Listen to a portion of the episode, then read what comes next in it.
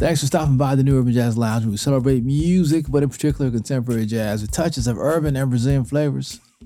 My name is Bob Baldwin. Always a pleasure to hang out with you. And we've got Mr. Dave Koz to get things started. Did this track, uh, came out last year called Summertime in New York City. And summertime in New York is coming up. So uh, let's rock this track all summer long. Dave Koz here at the New Urban Jazz Lounge. We are in session.